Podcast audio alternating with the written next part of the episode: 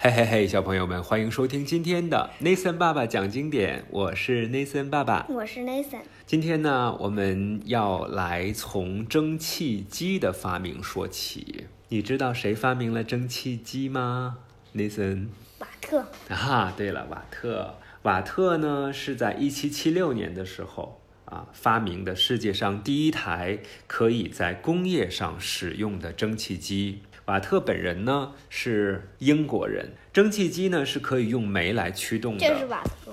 对对对，在蒸汽机发明之前，人类用于生产制造的机器一般都是用人力、水力、动力，包括动物来驱动，对吧？水还能有力。对，水力，有水车。蒸汽机的发明呢，让埋藏在地下的煤炭成为了工业的能源。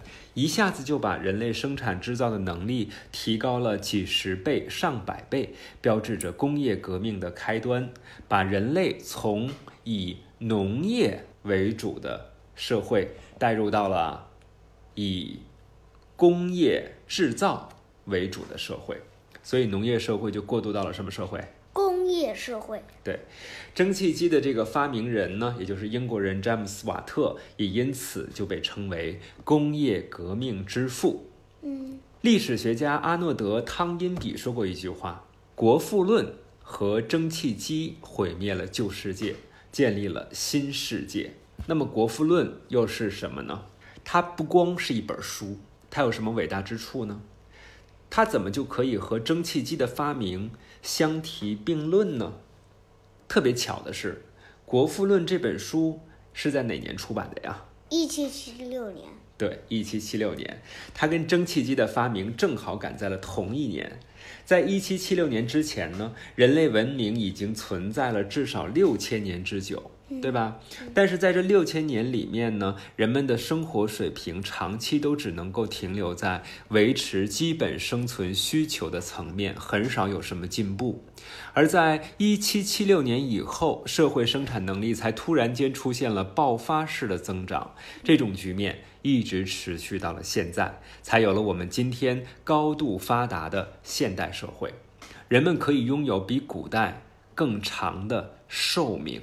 更高的收入和更加舒适的生活环境。嗯，那么促使这个伟大转折的标志性事件，就像汤因比所说的那样，主要有两个，一个呢是蒸汽机的发明，另外一个就是《国富论》的出版。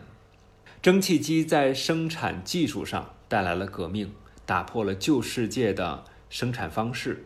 而《国富论》则在人文思想上带来了革命，打破了旧世界的社会组织方式。怎么样才能够把经济生产的效率最大化？怎么样才能够让整个社会的人都能够发挥他们最大的才能，参与财富的创造呢？《国富论》的作者亚当·斯密给出了答案，就是要给予人们经济自由。嗯，对了，给予人们经济自由。古代社会那种僵化的专制的组织形式，在这本书里面被彻底的否定掉了。人类在经济生产当中的自由和创造力得到了解放，科学技术和人文思想同时发生了革命。这两场革命合在一起，才让世界发生了翻天覆地的变化。一七七六年，也就成了人类。从古代社会进入到近现代社会的重要转折点，所以你看，当我们听到这儿的时候啊，就会发现这个世界当中呢，总是有一些让我们意外的变化，嗯，出现。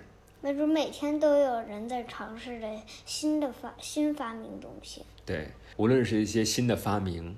还是一些思想上的革命，这些都可能给整个社会的运行的方式发生一些颠覆性的变化，是吧？嗯嗯，所以我们每个人还是应该尽可能的去解放自己的思想啊，无论是让我们的双手，还是让我们的头脑，都能够充分的去自由发展。嗯，这样的话呢，我们就有可能给这个世界、给我们的生活，包括给我们自己，都带来一些崭新的变化。嗯。